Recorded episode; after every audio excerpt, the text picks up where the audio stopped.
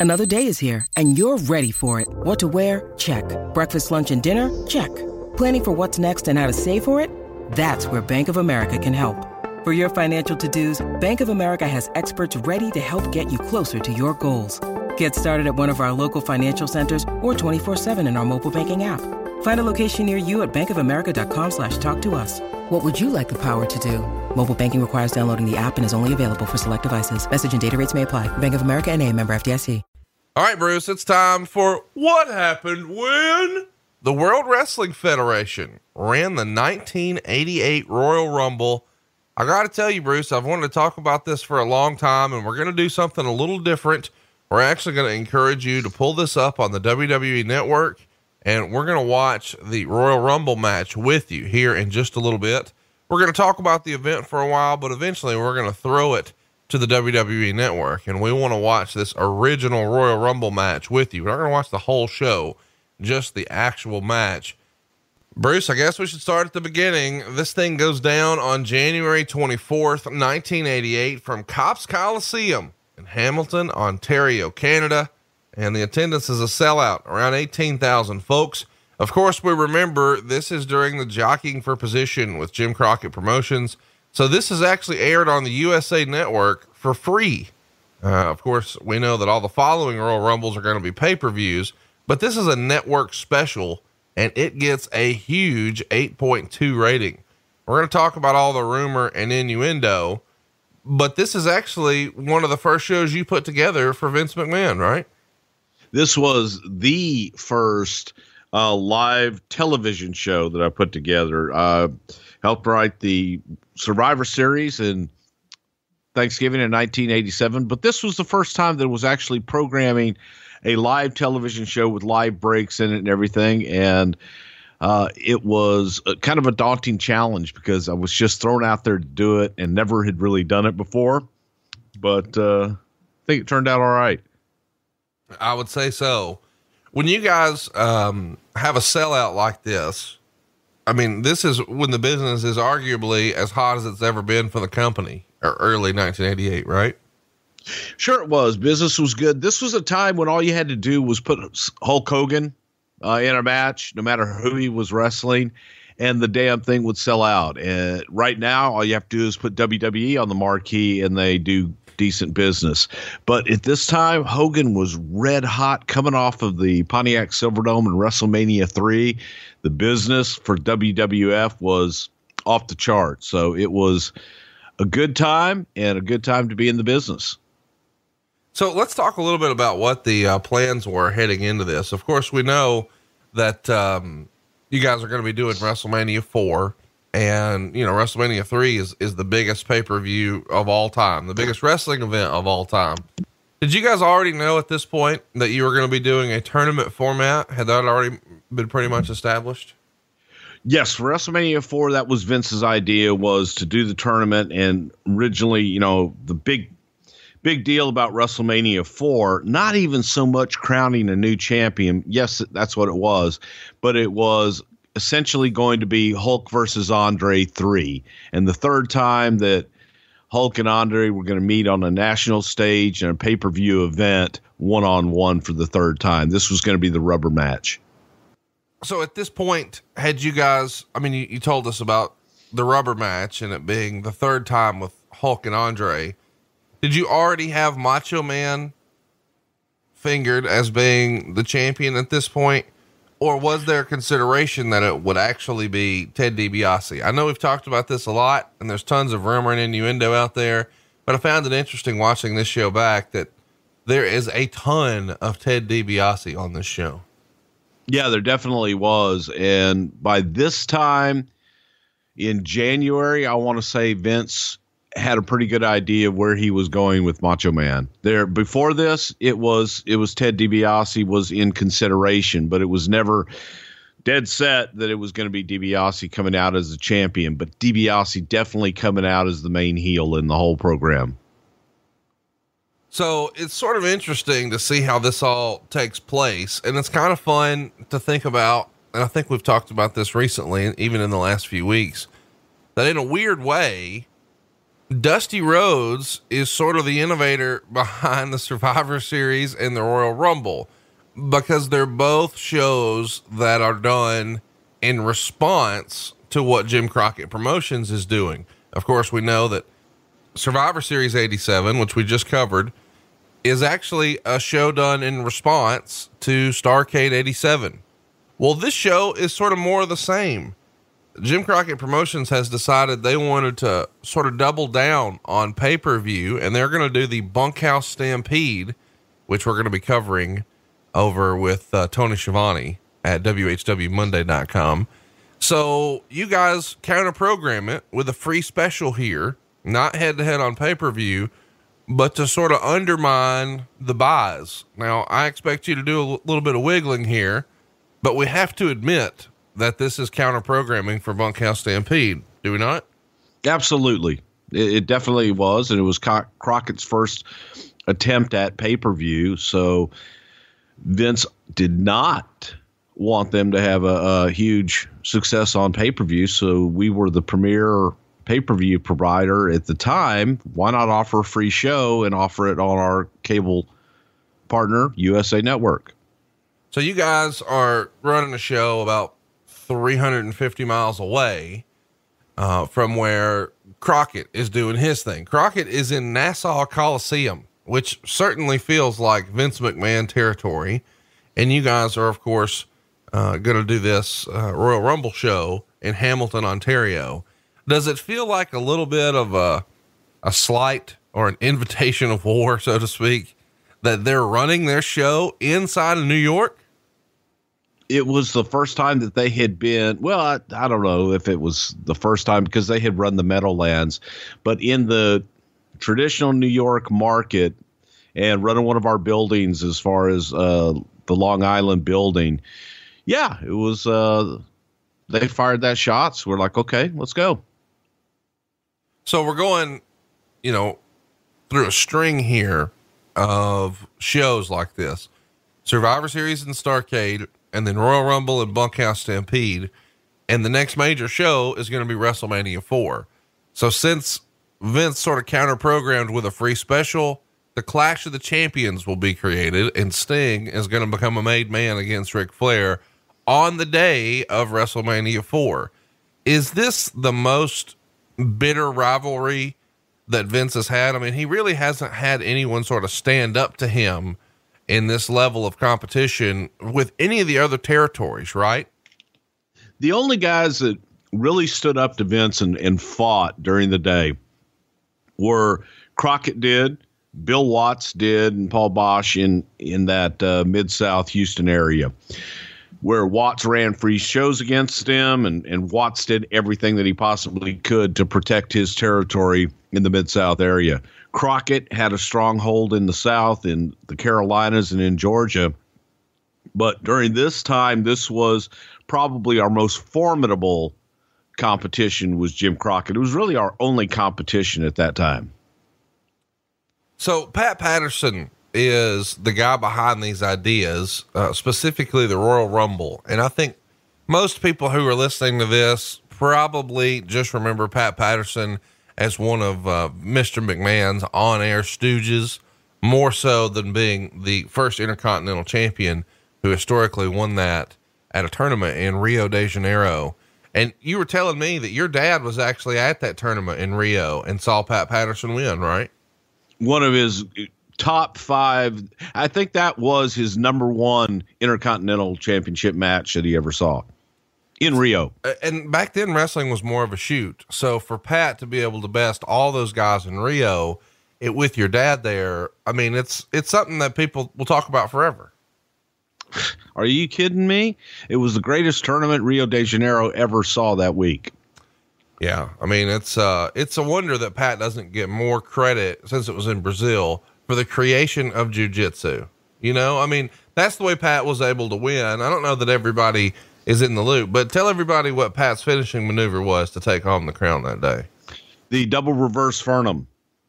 That's and not every, but not every. You know, people can do the reverse Fernum, It's the double reverse Fernum that is extremely tricky, and very few people have ever been able to master that. It's sort of like Tonya Harding's triple axel, right? Lots of people do the double, but when you go triple, I mean, that's that Pat Patterson level of the double reverse Fernum.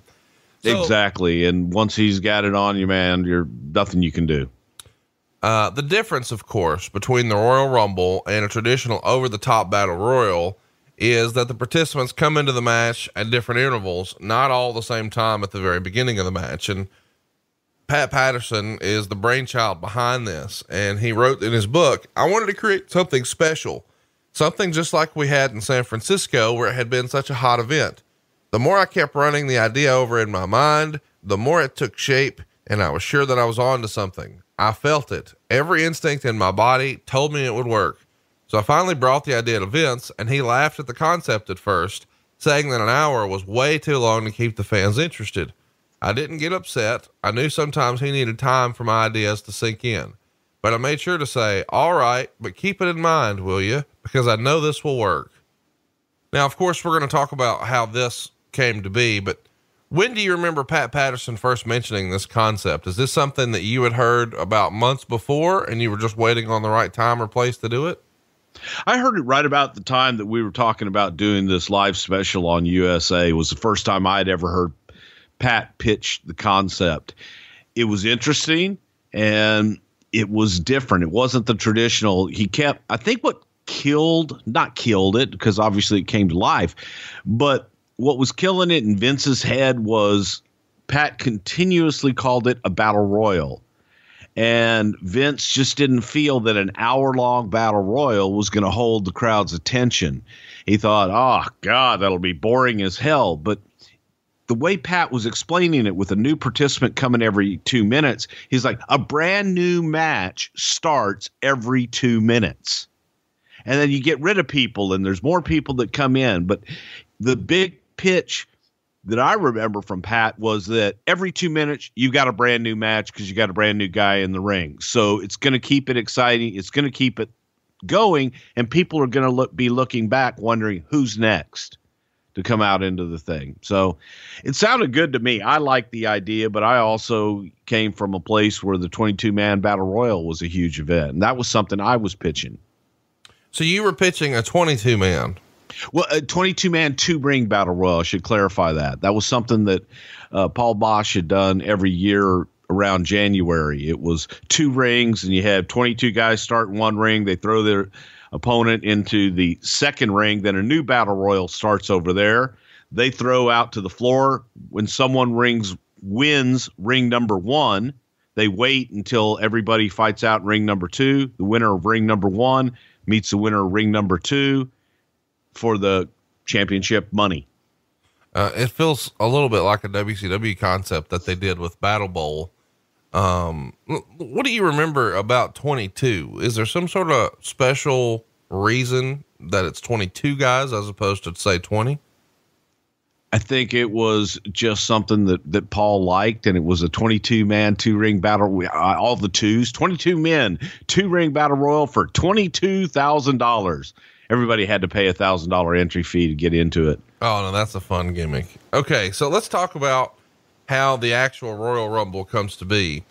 Do you guys call up USA and say, "Hey, we'd like to do a special," and you're trying to counter program Crockett, or does someone from USA say, "Hey, we'd like a special"? Whenever you can figure out a time to do one. How does Dick Ebersol fit into this? I know he had worked on a lot of the Saturday night's main event shows. You can check out our Dick Was Everywhere shirt over at bruceprichard.com.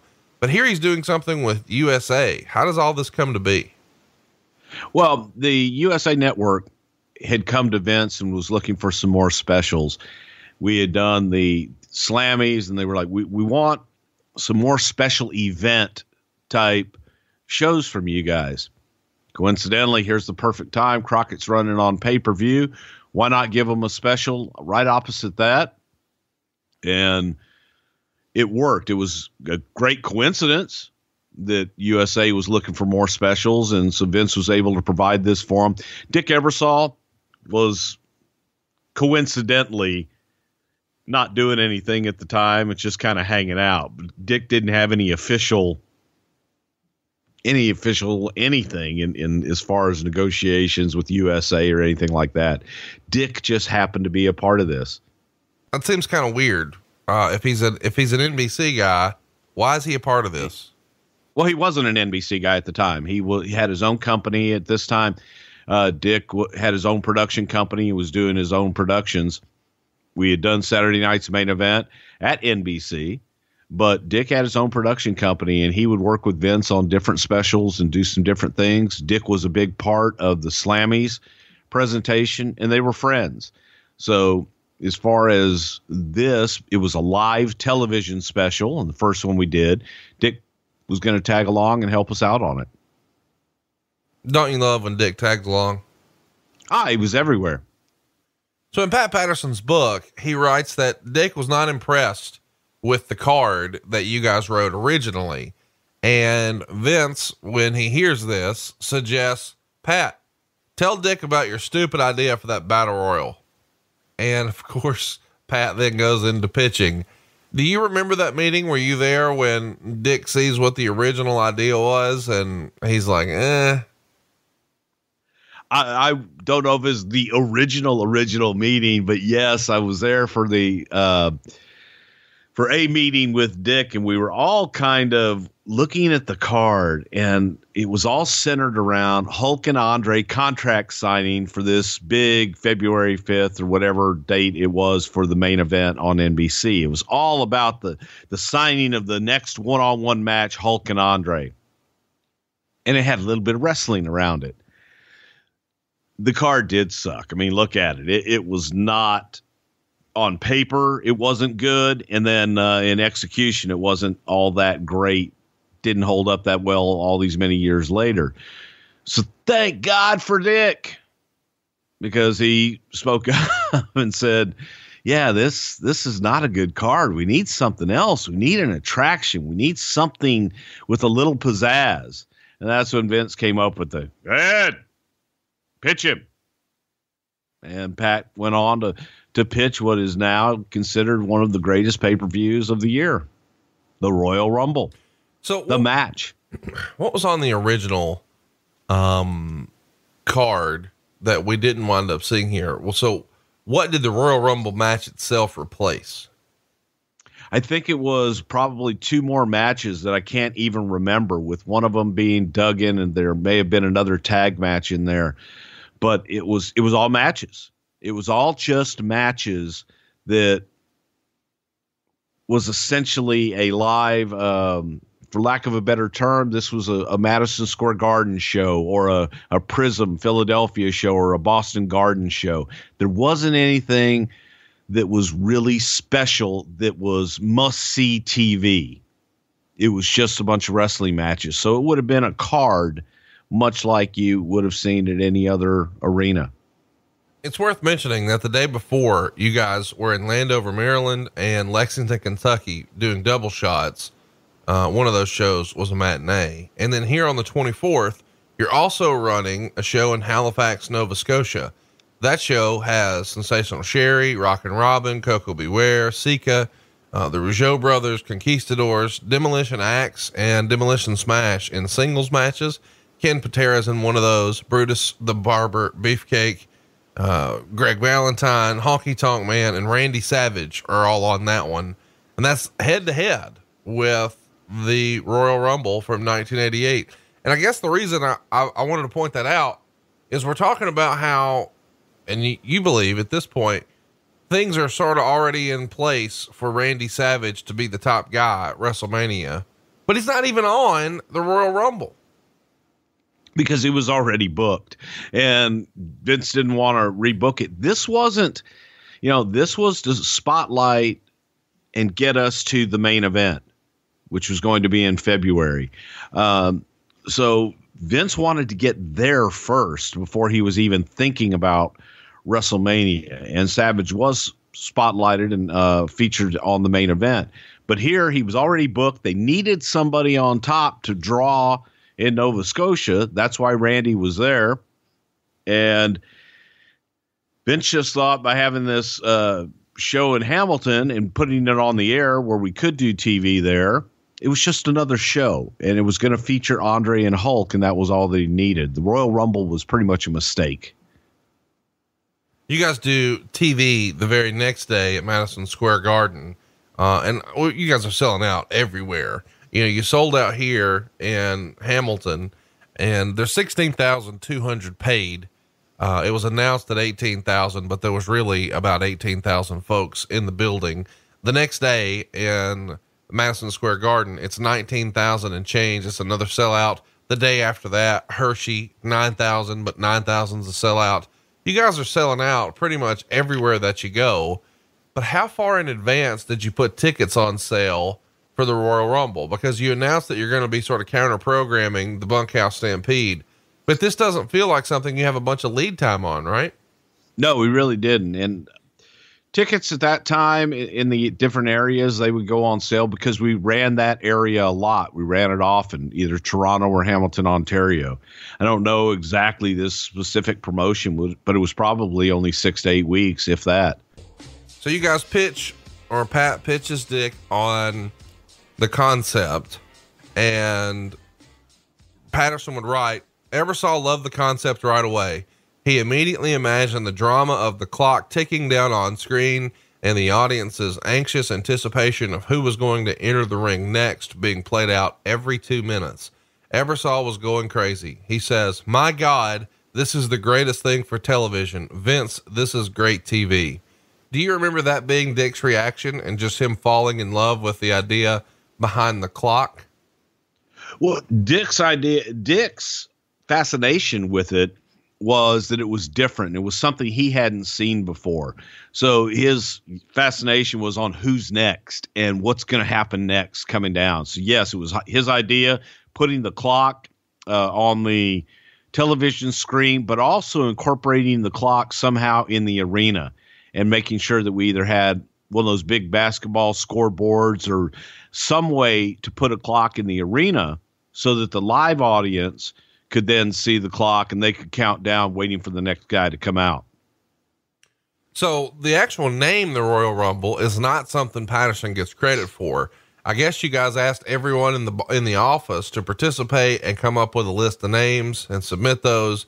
And somebody suggests the Royal Rumble, and everybody immediately liked it, according to Pat. Do you remember some of the other names that may have been amongst the other fifty? Afford Anything talks about how to avoid common pitfalls, how to refine your mental models, and how to think about how to think. Paula, while certainly you can mess up on a million dollars a year, it is far less likely than it is on $30,000 a year. Right. I would meet wonderful people that were struggling with a budget that was super tight. It was 100% you need to make more money. Make smarter choices and build a better life. Afford anything wherever you listen. God, there, there were a lot of brawls. There were a lot of rumbles. There, the thing was when it was described as a battle royal, that people liked the name Royal and they wanted to make it that majestic kind of feel to it. Um, so I want to say we probably even had Battle Brawl, all of the bad names that you can think of that have been used in the wrestling business to describe a royal. I mean, a uh, Battle Royal were probably put together to come up with some kind of name, and Royal Rumble is the one that just fit and stuck. So, do you remember who deserves credit for the name Royal Rumble? I don't. Maybe Howard Finkel. That sounds like a Finkelism. Sounds like something Howard would have come up with. I'm glad you mentioned that because Howard Finkel is the guy who named WrestleMania, right? Yes, he did. I think it's kind of cool that, you know, he's been around so long and a lot of people sort of wonder how in the world do you keep a job with Vince McMahon this long? Well, you name fucking WrestleMania for starters. Um, is it true that one of Vince's original ideas for WrestleMania was colossal tussle? I have no idea. wasn't there for the original WrestleMania ideas, but I could definitely see that being a suggestion and go, God, I love it. Wrestle tussle. No, colossal tussle. Colossal, colossal tussle, colossal tussle 42. I can see it now. So Vince tells Pat, start putting the match together. And Pat says he programmed the first Rumble all by himself. He says the final touches were completed at the arena the morning of the show, but he kept expecting Vince to give him some sort of direction for what he wanted, but he never did. He said, It's your match. Do you remember there being some concern as to, okay, we've sort of sold dick on this and we've advertised it. Um, how the fuck do we book a match like this? It feels like it could be quite a process because nobody's ever really put one together like this, right? Well, not really. It, it was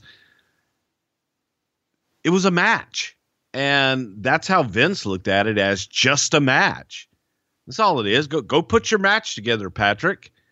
It's only 20 guys. It's, it's like a you, you say it's a new match, so it's go ahead and put together your 10 new matches.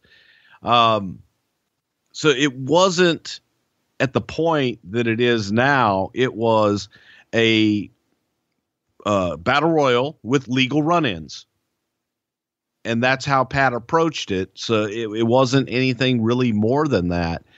And Vince felt, how hard can it be? I think Pat originally kind of felt, how hard could it be until we got into it. Yeah, he wrote, the talent was freaking out the morning of the show because of all my detailed instructions. None of them had ever done a match quite like this before. When it was all said and done, I think they loved it. I was happy too. Uh, the first Royal Rumble was a success, but until it was over, we didn't know if it would really work. I knew it was a unique idea, but until the crowd responds, it's sort of hard to know for sure. So, what are the instructions like? I know we've talked about this on an older episode, but to remind everybody again about how a Royal Rumble is booked. Well, from the beginning, you go and you look, who do you want to win this thing? And then you get your guys in it and you try to now we try to make sure that there's a lot of issues and angles and programs within the Royal Rumble itself. For this first one, Pat just needed bodies, and we had the bodies that were available to us that had already been booked for Hamilton, Ontario, for Copps Coliseum. So he put it together with all everybody that he had together, and it just you're looking at it, you didn't have the type of not everybody had issue, issues and angles. Everybody didn't have stories. It was all about syndication and house shows back in 1988 at this time. So he's just trying to make a good match out of his concept. So this match itself is uncharted territory. It's a USA Network special. There's lots of new stuff being introduced here. As the match itself is happening, what's the feedback that you're getting from Dick, the audience, USA? When do you guys know that this thing's a home run? I don't think that we really felt that it was a home run, quite frankly, that day. We thought it was good, it was interesting, but we were trying to pick it apart and think about how can we make this better. One of the things that came out of it was the phrase Titan time and that was from Dick and I as we got into it and we realized where we were in the show. The Dino Bravo weightlifting thing had gone long and some other things had happened on the show that the timing was off. And that was all my fault because I was a little overwhelmed with my first live show. That Dick sat next to me at Gorilla and we started fudging the times. And instead of going every two minutes, some guys would get a minute and a half, some guys would get a minute. So, and we would just send them when we needed to send them, when it was right for the match. So we learned that as we went along that, oh man, is two minutes going to be too long for this thing? And nobody's real, nobody's sitting there with a stopwatch, which I'm sure there were people that were sitting there with a stopwatch. But we just started sending people, and that's where we coined the phrase Titan time. We'll send them when, when we're ready. But it wasn't something we look back on that night and go, oh my God, that was the greatest match ever. It was like, that worked pretty good, but there's got to be a way to tweak it and maybe make it better. If we if if we ever want to do it again. What was Dick's reaction? Pretty much on those same lines. He liked it and felt that Dick felt that the Royal Rumble saved the show overall because it was a long show and it was something that was different on the show and he liked the concept of it. So he liked the match itself and felt that that was the savior of the show. Uh, when it all comes together, is Pat Patterson pretty proud of the way it came together, or was he critical of any part of it? Pat was extremely proud and rightfully so. He put it together 100% all on his own. And he did he did it with all the guys in one room at one time. He had very detailed notes. He knew, you know, who's going in, who's coming out and had it all laid out and written down. And we had copies made so that everybody that day everybody that was in the Royal Rumble had the whole match laid out for them on paper. And I don't know that they had ever done that for anybody before. Um, have you ever heard Pat Patterson's idea behind giving the winner of the Royal Rumble like a cup, sort of like the Stanley Cup, where you engrave the previous winners' names on it, and then whoever wins it gets this like memorial trophy? Yeah, uh, definitely. And it's something that he pitched quite often because the early Royal Rumbles were just about winning the Royal Rumble. And there was nothing, at least by having a cup and kind of a memorial cup, they're fighting for something. Right. They got to hold something. And there's a championship at the end of the rainbow. But the way that we did it for so many years was it's just a Royal Rumble match. You win the Rumble match and you got bragging rights for winning the Royal Rumble. Well, he's actually pitched, uh, in, including in his book, hey, you should do this and call it the Patterson Cup. Uh, you should do it for the 30th anniversary in 2018 and uh, make it like the Stanley Cup of wrestling, so to speak, and sell replicas of it and yada yada.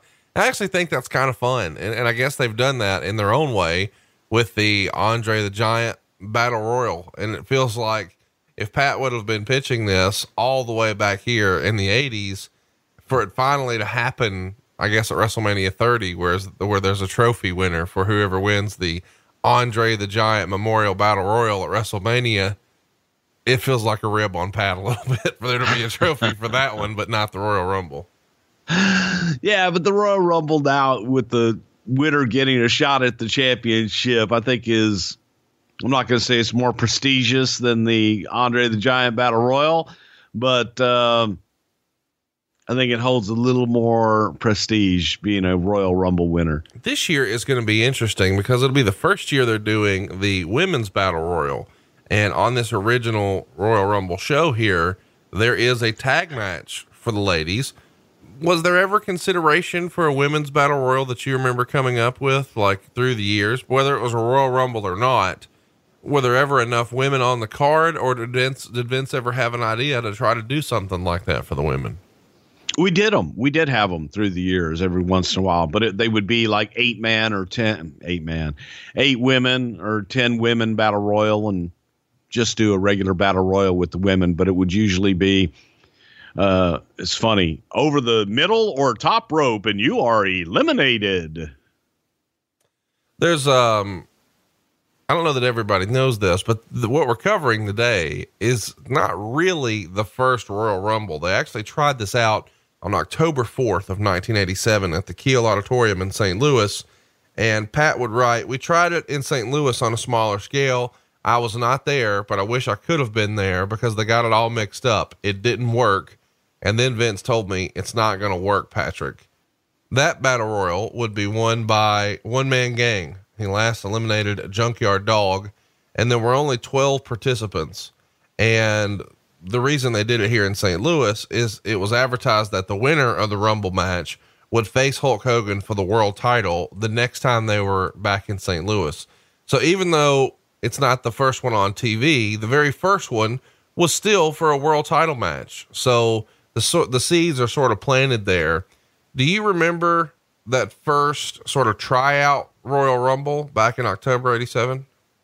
Yeah, I remember when they when they did it. I wasn't there to see the actual match, and I remember the reaction. I think it was Chief Jay Strongbow who was the agent, and just they didn't get it. They they didn't understand it. I don't know that they did the full two minute intervals. I'm not sure. I know they didn't do a clock or a buzzer or anything like that. They just had guys running into the match every so so often, whether it was a minute and a half or two minutes.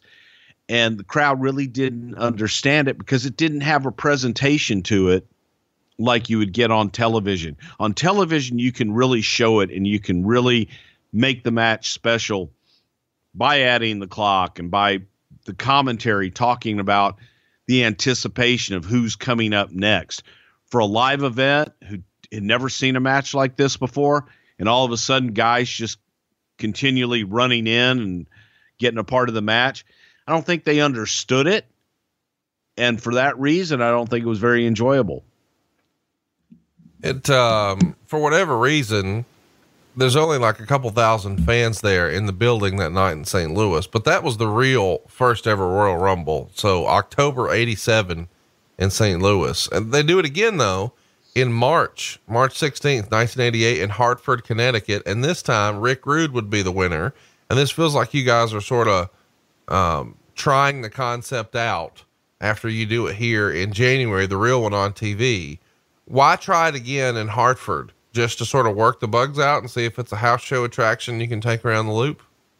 Well, in particular, in March of 88, it was Hartford and it was trying to come up with a different attraction because we had the uh, WrestleMania and the tournament coming up, and it was just a different match to put on the card. And Pat thought that why not do something different and give the guys a break because it could be a little bit easier rather than everybody having to go out and have a match on the card, do this big Royal Rumble, and guys can take it easy before WrestleMania.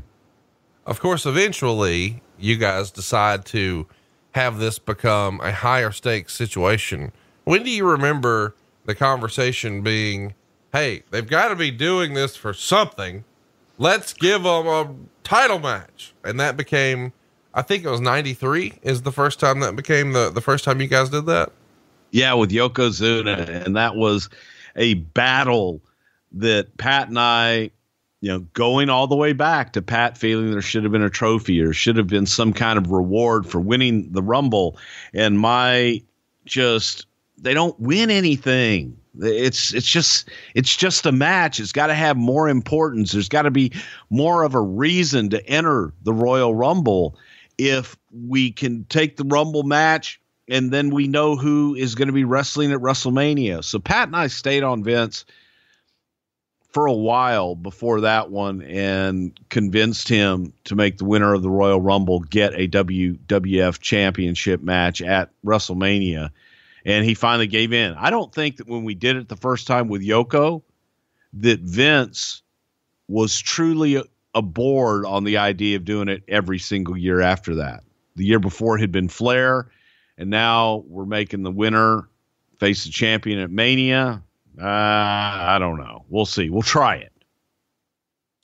And it feels like you know, had the the whole Flair storyline not happened, that there may not have been the world title shot implication. You know, because and it was all storyline, of course, where the belt's going to be held up and yada yada. And I know we weren't you weren't there for the '92 Rumble but I wondered, you know, in hindsight, looking back, if that match wasn't for the world title, would it have been easy to convince Vince to do that moving forward, 93 on, for a title shot?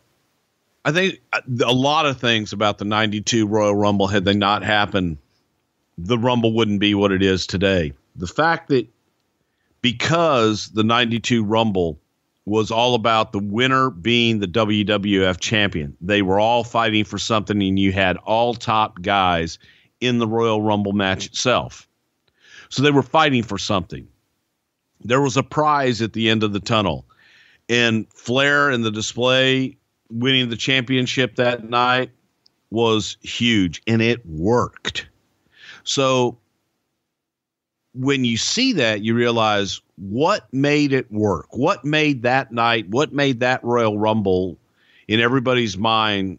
People go back and say that was the best Royal Rumble. It was the talent, it was the star power that was involved in the Royal Rumble match itself.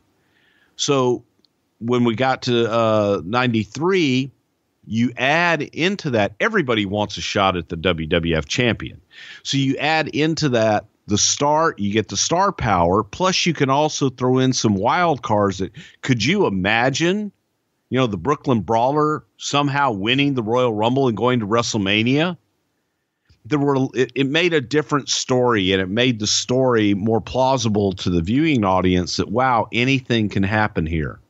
And it was a way to introduce new new stars and create new issues So let's talk about putting together the actual card for the 98 Royal Rumble. Uh, on commentary, we've got Vince McMahon and Jesse Ventura, and that was sort of standard fare for the time. Did Dick have a relationship with Jesse Ventura? It feels like Jesse is a natural born TV superstar. Sure, Jesse was doing movies at this point, and Jesse was a bona fide star, man. He was a bona fide celebrity, if you will, outside of the wrestling business. And Dick had worked with Jesse on Saturday night's main event and enjoyed working with Jesse. Jesse added some panache and star power to the team. Talk to me about what sort of production notes uh, you may have had from Dick that day. Did you guys do a walkthrough earlier in the day? I know you've told us that Dick was sort of very hands on with everything. What does that look like from a television production standpoint and his involvement for Royal Rumble? The only the only thing that we even uh, walked through, if all at all, if you want to call it a walkthrough, was the Andre Hogan signing, where we just set up the table in the ring and we decided what side Andre was going to be on and what side Hogan was going to be on. That's it. We flew in that day from Stamford. We chartered a plane and got in that day. We got to the building probably about noon, one o'clock, had a very quick production meeting, and then Pat went and met with all of the talent that was in the Royal Rumble match. The other agents got their matches together, and it was down and dirty. This was a bare bones crew. This was not even a full fledged TV crew because they had uh, we were using Canadian stuff and stuff from Toronto, and it wasn't a a big full fledged television taping, if you will. So you said that you put together the show. Who ran the production meeting? You, Vince, or Dick? No, Vince did at this time. So when you put together the show, what does that mean exactly? Talk to us like we're third graders. I wrote the show. I had all of the matches and all of the elements for the show. So I wrote out exactly what would go where and when, slotted in the commercial breaks and the teases and, and what have you. It's pretty much doing a lineup and deciding, okay, here's the breaks and writing all of that out, the interviews, and putting together the different spots that are in throughout the show. So, So it's pretty simple. did you actually put together the card or you just figured out where it would all fit on a television format? Vince Vince and Pat put together the card and I'm the one that formatted it for TV. Um, back then when you guys were doing interviews, cause there are several interview pieces in here and there's lots of other gaga, so to speak. How much, if any of that was scripted? What did that look like? I know that it wasn't pages and pages of stuff that you get these days, but what did that look like back here in 88? Gene Okerlund interview. Duggan winning Rumble. That's about it. And then Duggan knew what he was supposed to talk about, just talk about winning the Rumble. You know, Hulk and Andre. Hulk and Andre was the contract signing, and Vince laid that out as far as what he wanted to see happen there. And the main thing with that was Andre reaching up and slamming Hogan's head into the table and dumping the table. So that was the payoff. That was the, that was the most detail that was put into any of those promos or any of those pieces. Uh, who would have been producing some of those interviews and stuff? So, like you said, Duggan interview with Mean Gene. Does he have an agent or a producer who sort of says, "Okay, Jim, here's kind of what we're looking for. You got 60 seconds, and we want to talk about. We want to hit these high points." You got a promo after your match. So, Pretty what, much how it probably would have went. what what do agents exist for if they're not doing anything at this point? Are they just weed carriers, or what? What, what are they there for? No, the agents and producers, for the most part, especially in the live shows, are the ones that would get together with the guys and they would relay the messages from the office, letting the guys know what who's going over and okay, here's your finish for tonight, and give the guys their finish and take it from there. Um, even then, it was you would hear stories about the old agents walking in, and Arnie Skaaland would kind of walk in and he would look at one guy, give him a thumbs up, and look at his opponent, thumbs down. That was the extent of the agents' interaction. You're winning tonight, you're losing tonight. Figure it out. And then they would watch the matches and make sure nothing stupid happened. So really, the agent position at this in this era was more of a heat shield for Vince. No, it was it was the messenger. He was the one that was running the shows that night because when Vince didn't go to the shows, go to the live shows, um, that he was the one that was carrying out the messages. He was in charge of the show and deciding who or telling them who was going over for that night. For TV, Vince would give them okay. Um, you've got the Islanders, Islanders over uh, Powers and Roma. That's it. And then the agents figure it out. There's lots of rumor and innuendo that all of the Saturday night's main event promos were heavily scripted by NBC. That's not the case here with USA with Dick. That is not the case. We didn't have any NBC people or any of his. Again, the fact that Dick Ebersol was involved in this purely coincidental and purely because Dick didn't have anything else to do and was looking for something to do and just came and hung out with us. Okay, so he wasn't really running the show; he was just more there. Correct. He was he was sitting with me at Gorilla and helping me, but he was really didn't have any official capacity. It wasn't he wasn't getting a part of the show. He wasn't involved in a lot of the production, but he was going around and he would always help out where he could. Gorilla has really become something that everybody in wrestling is familiar with, but it really has grown over the years. I mean, you see the setup they have now for TV, and it looks nothing like it did back in the day when it was a fucking folding table and a little monitor and a headset. Now it's like command central in there. When do you remember some of the responsibilities and duties for what happened in the gorilla position sort of evolving and changing and becoming more than what it was back then? Uh, probably when we started doing Monday Night Raw on a bigger scale, and we started going with the big arenas, that gorilla position became a much more important position on the show because it was the last. That was the last staging area that we had with talent before they went out live for the show. It was the last place to get any last minute production notes from the truck to the talent. And I was the one that was at Gorilla for a long time, and I instituted, I would say, uh, uh, most of the changes from the communication with the referees by putting the earpieces in the referees so that I could actually speak to them and they could get direct messages from me versus having to go through either a cameraman or the timekeeper for the cues. I could give them exact, you know, exact directions. Um, having monitors at the gorilla position where I could see have the same thing the truck could see. I could see all of the cameras at Gorilla versus just having one program monitor. Because then, if you only have one program monitor, you're watching what everybody else is watching, and I can't see what's happening with other people or in other angles. So I added a lot more camera angles that, and eventually I got the screen where I had all I had program, I had preset, and I had every camera that I could switch my own cameras on my own uh, monitor.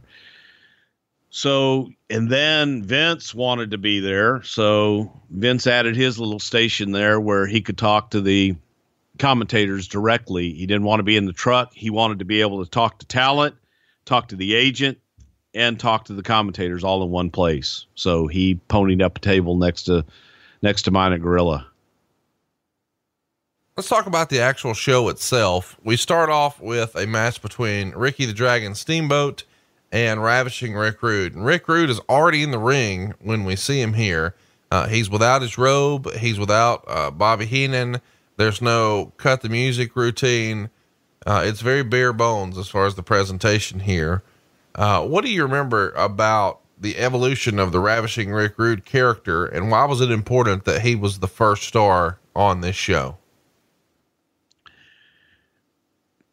Really and truly, we were looking for a good match, and that was it. And feeling that Steamboat and Rude would set the pace for the night and have a really good match. You know, the evolution of Rick Rude took place slowly to where when Rick came in, he had just regular tights or regular trunks and he wasn't as colorful and flamboyant. So that evolution took place over several months and several years and Rick was pretty pretty brand new here at the time. But a hell of a hand and we were looking for a good match to set the pace and open things up. But we had, God, I think this was a three hour show so you only had so many matches, and the matches had to be a little bit longer. And you put two big stars in there like Rude and Steamboat, and felt that was the best way to open the show. At this point, Rick Rude had been in the company five or six months. Uh, he came in uh, in the summer of '87, and he's taking on a guy who a year prior to this had been on top of the world. He won the match of the year in 1987 for his incredible match with the Macho Man for the Intercontinental title. But as we recall, he asked for some time off. Uh, we've talked about this a little bit here and there. I guess we should touch on it briefly here. According to the rumor and innuendo, uh, after winning the Intercontinental title, he asked for some time off to be with his wife Bonnie because they were expecting their first son.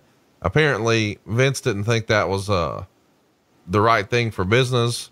So he had him drop the belt to the honky tonk man. And then he got his opportunity to take some time off. He makes it back in time for Survivor Series. Uh, he's going to be here, but then really right after WrestleMania 4, he's a part of that tournament at WrestleMania 4. Not too long afterwards, he's out of the company. What was the relationship like with Vince and Steamboat at this time? It feels like there's a lot of tension in the air and something's building. Yeah, it was strained. It was definitely strained. You know, Ricky wasn't happy and he wanted out. Vince wanted him full time and Ricky again just having a brand new baby, he wanted to stay home and he wanted to see his son and he wanted more time off. And Vince wasn't looking for part-time players at this time. He wanted somebody to be there and make every town and if I'm going to do something with you on TV and I'm going to invest the time on TV, then you've got to make the house shows. You've got to make all the appearances. Can't have part time players that I'm investing television time in. And Steamboat was bitter about that. And Ricky wasn't happy. I think at the same time that, especially during this time, Crockett was making overtures to Steamboat and he's thinking that the grass is greener on the other side. And Ricky just wasn't happy, and Vince wasn't happy with him. So it was tense. It was a little tense and just strained during this period. Do you think, at least in Vince's eyes, that Steamboat ever really recovered from asking for time off after becoming Intercontinental Champion? It feels like every time he was involved with the company after that, Vince may have been a little hesitant or reluctant to give him the big push. No, uh, you know, when he came back and was the dragon, God, we invested a ton of money in that gimmick and just trying to get him over to that next level. So th- I don't think that's the case. But at this time, it was Ricky wanting to spend more time at home and continually asking for time off and not wanting to commit fully. And Vince wanted full time players that want to be out on the road 60 days straight at a time. And that's what he wanted. I'm glad you mentioned it. You you uh, you mentioned the silly dragon gimmick. Uh, he of course had been calling himself Ricky the Dragon Steamboat for a long time, but when he comes back to you guys a few years later, he's in this full blown get up. If you're not an old school fan and maybe you don't remember this, I encourage you throw it in your Google machine. You got to see this. Whose idea is this look, the presentation, uh, the fire breathing, the whole deal? And how receptive is Ricky to that? It feels like something Vince McMahon would have had a ton of fun pitching. Well, Vince loved it. And it was during a time that Vince felt that, you know, bringing Ricky back, by God, you know, we, we've got to make him, if he's going to commit to this thing, we, we've got to make him more than just a wrestler. He's the dragon and dragons breathe fire. So if we had him come out and he's breathing fire, I want a fire breathing dragon man, Ricky and I went Fort Lauderdale, maybe, uh, and we spent a week with a traveling circus. Brian De Palma was the gentleman who taught Ricky how to breathe fire, and we did it in a parking lot where the Great American Circus was set up in Fort Lauderdale, and Steamboat and I stayed at the hotel there, and every single day we would go to the parking lot of the circus, and Steamboat would learn how to breathe fire. And that's how that gimmick came to be. He had the whole dragon outfit. Steamboat loved it. Steamboat absolutely loved it uh, in the beginning. And every time, every single time I have seen Ricky since then, and I guarantee you the next time that I see Ricky, he's going to stop me and go, Hey, do you remember Brian De Palma in Florida when we were breathing fire? Because about the third time that uh, De Palma's showing Ricky how to breathe fire and how to do the fire breathing gimmick, he's stressing, continually stressing. You got to watch the wind, how to watch the wind, and, and stressing safety and how important it is to be extra safe and careful because you could catch your face on fire. But the third time that De Palma did it, the wind shifted when he went to breathe the fire and came right back into Palma's face and, and caught his own face on fire. Steamboat looks at me and says, This is the fire breathing expert. You guys want me to do this every night? I'm like, We're not going to do it outside. It'll be inside where we can control stuff a little bit better. But uh, I thought the fire breathing stuff was great, added an awful lot to the presentation of Ricky Steamboat. So did he. And uh, I thought it was a tremendous entrance back in the day. It was a tremendous entrance. And uh, it's interesting how these guys' careers would sort of separate at this point because a year from now, uh, Ricky the Dragon Steamboat's going to win the world title from Ric Flair, and he's not long for this WWF world. Meanwhile, Rick Rude's going to go on an incredible run here, and just a few years after this, be main eventing with the Ultimate Warrior here for the belt. This opening match on Royal Rumble goes 17 minutes or so. Uh, lots of rest holds in here too. Who would have been the agent for this match? I don't know who's particularly was the agent for this match, but here's the, here's the issue with this match. Watching it back, it was a house show match, and we you know you learn things as you go along. When you're producing TV and it's post production, you can edit and you can pull up and you can tighten a lot of things. When you are doing it live, obviously you don't have that luxury, and guys get in a mindset when they are in house shows it's a little bit slower pace for the most part, and you will get a lot of rest holds. And they're good. I'm going to put my time in, but I'm going to put my time in selling on the mat. And that's what this was. This was a house show match. And later on, and it probably took us several years to get to the point to where we could say, hey guys, for pay per view, if you're on television, you got to be moving. There's got to be action. There's got to be something more happening here. And it was a good match not a good television match because it was slow and prodding and it was an old school house show match. And there's a big difference between house show matches and TV matches. Uh, the finish comes when Rude pulls the ref in front of Steamboat as Steamboat's coming off the top of the flying body press. Eventually, Rude puts Steamboat in the backbreaker, and the ref calls for the bell. So Rude thinks he's won and uh, raises his arm, starts to head towards the back.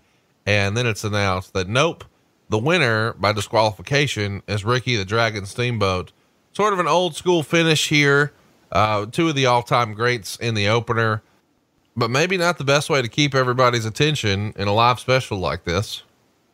No, and the the execution of the announcement, the whole the whole switch, man, Rude was already to the back, and you can actually see Pat Patterson coming out to tell Rude to go back in this in this scene when Rude is walking back in the aisle and you see Pat in the aisleway and Pat's out there to tell Rick Rude, go back, get back in the ring. It should have happened a lot faster with the referee getting up and you know, they rang the bell and, and Howard assuming Rick Rude, the winner. So you learn I mean, this this is a great show that we would go back and we would point to of what we learned from this live show. And one was Howard needs to know what the hell the finishes are, are on the matches. And they got to get to it quicker for television. It should have been done in the ring and gotten to a whole hell of a lot quicker. Next up, we see Dino Bravo attempt to set a world bench press record of 715 pounds. Uh, it's announced that the world record at the time was 705 pounds. And I don't know why people had this fascination with lifting weights and wrestling, but this is something that the NWA did with the Road Warriors and the Powers of Pain. Whose idea was this? What do you remember about it? And why did it take so fucking long? Uh, during this time, Dino Bravo was probably the strongest guy in the locker room. And the boys, being boys, they go to the gym every day and they're always working out. So they're always comparing. It's a competition. Hey, yo, bro, how much you press? You know, what do you bench? Dino Bravo allegedly was pressing over 600 pounds during this time. And a lot of the guys, everybody pretty much knew that Dino Bravo was the strongest guy there. And 600 pound bench press is a tremendous feat. He got up, and I, I think he did close to 700 pounds one time. I don't think he ever did over 700, but he did like in the in the 660 or 670. Extremely impressive and one of the strongest human beings in the world. And that's great to do that in the gym when you're in there working out and everything. But Vince says, well, hell, you know, he's a strong guy. What if we set a new, you know, quote, bench press record? And it was, you know, let's do 700, uh, 700 pounds. What's the record? I think it was something like 705 pounds. Well, then we'll do 715.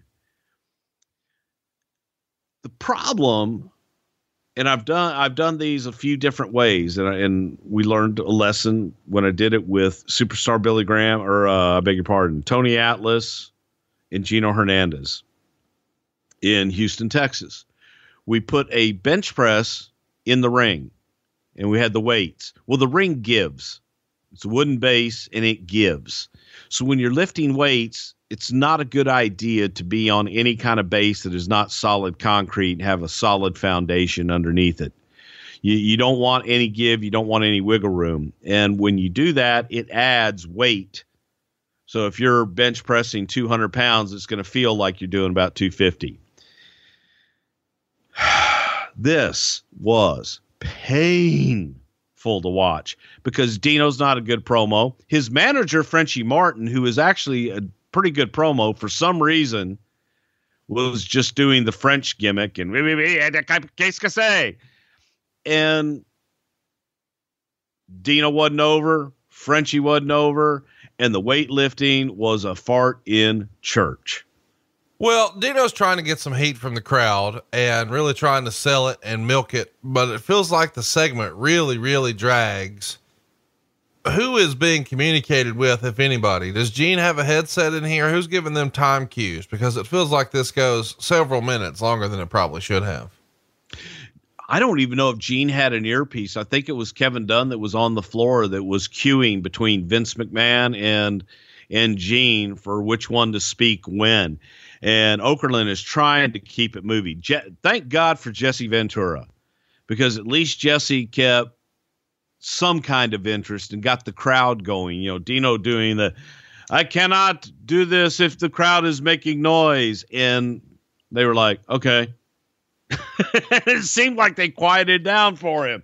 And then Jesse trying to get people up, and Vince was riling people up over where he was seated at the announce position. And the idea is you keep building and building and building to where finally he gets the last thing. And by the way, he was supposed to lift. He was supposed to quote set the record. But when we got there, he couldn't do it. And you tell me what you, what your takeaway was from it. What did what did you see when you looked at that uh, that set of weights on the bench? Did you see anything different? What do you mean? Okay, then I guess you didn't. Because to me it was glaring, and yes, I knew. But we had oh, on the, big, the weights the big dummy weights, yeah, yeah, and you know they were all spray painted together. They were all spray painted the same to be put in there, and we put them in the middle. But when we're looking at it, it's like, oh God, they just to us they stick out like a sore thumb. To to Vince and all the uh, the muscle heads that were there. It was like, ah, oh, goddamn, you have different different colored weights all over the place in the gym. Like, well, then let's spread it out a little bit. No, it's got to be right here. So every weight that was announced, you had to subtract 180 pounds from. Okay. So while 715 pounds was the quote weight attempted, the real weight attempted was 435. And when he got there, and they, they should have known when he couldn't get the last the last press up that he did before that, that hey, guys, I don't know if this is this is going to work the way that we want it to work or not.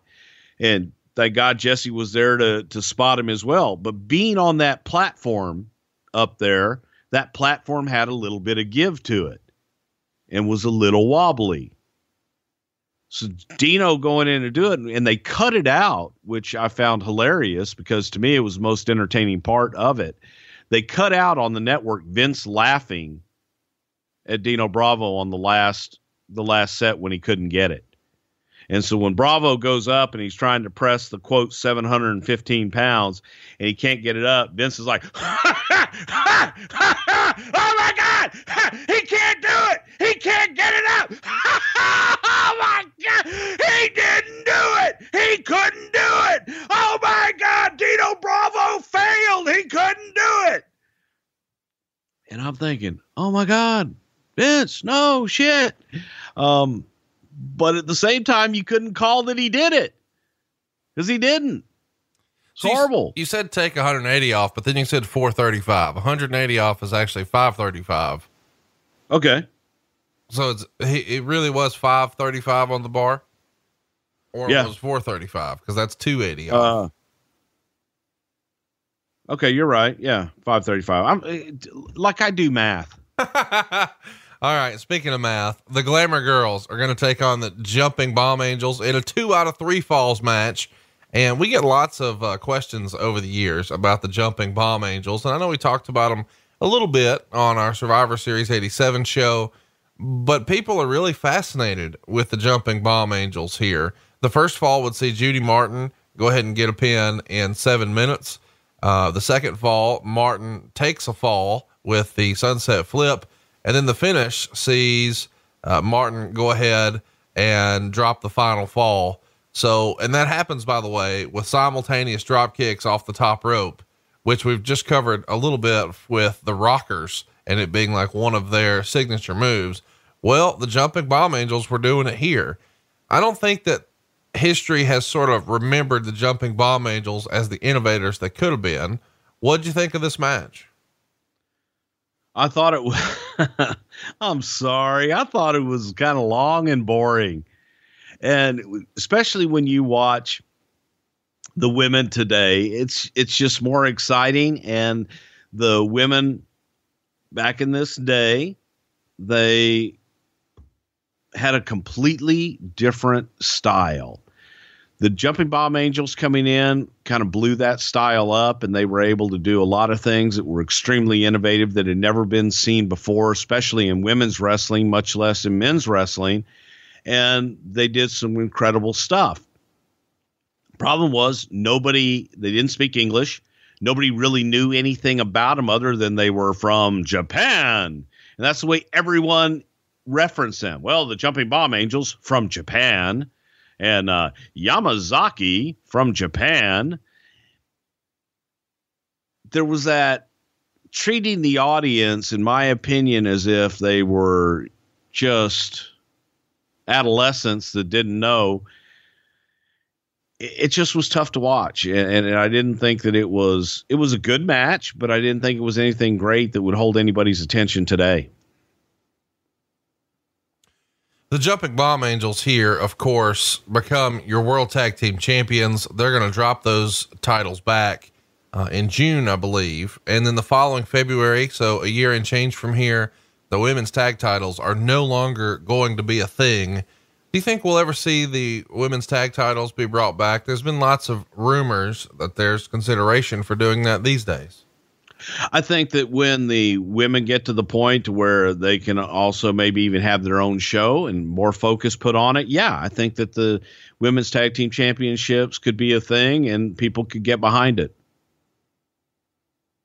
I'll tell you what, I can get behind our friends over at Mattress Firm. Uh, let's keep the ball rolling, shall we? Everybody knows how important stretching is before an event, and so does Mattress Firm, except when it's your dollar. Your budget stretches further when you're shopping at America's neighborhood mattress store. It's a home run and you'll have a ball. You see, they're the head coaches when it comes to mattress expertise, but know this they're more than just mattress experts. They have a game plan that helps you transform your mattress into a bed. From adjustable bases to sheets to headboards to bedroom decor, they have you literally and figuratively covered up like your favorite cornerback.